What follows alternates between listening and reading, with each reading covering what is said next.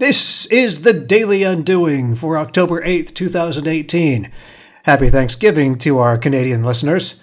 I'm David Cadet, and together with co author and collaborator Marc Boivin, we're undoing marketing consulting and marketing education, two worlds in which we've earned our living for decades, and yet, well, we feel are ripe for undoing. What's in it for you? With this flash briefing, we aim to provide examples of how we're undoing the way marketing is taught and the way it is advised. Whether you're an entrepreneur, business student, or faculty, or maybe just close personal friends of ours, it is our hope that the Daily Undoing brings jolts of reality rather than flowery, fresh ideas. Here's one Stop worrying about your name.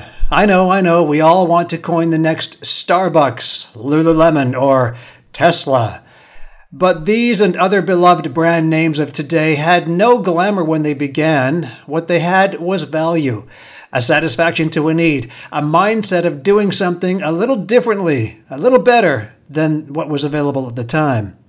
Worry about the problem you're solving first. If you don't know what that is, look harder. Engage authentic empathy when viewing those to whom you want to sell your whatever it is to. If you're really not solving a problem for them, they won't remember your name anyway. If you are, however, your name will eventually become sticky. Undoing marketing, consulting, and education. That's what we do. Mm, undo. And you'll find examples here on the Daily Undoing.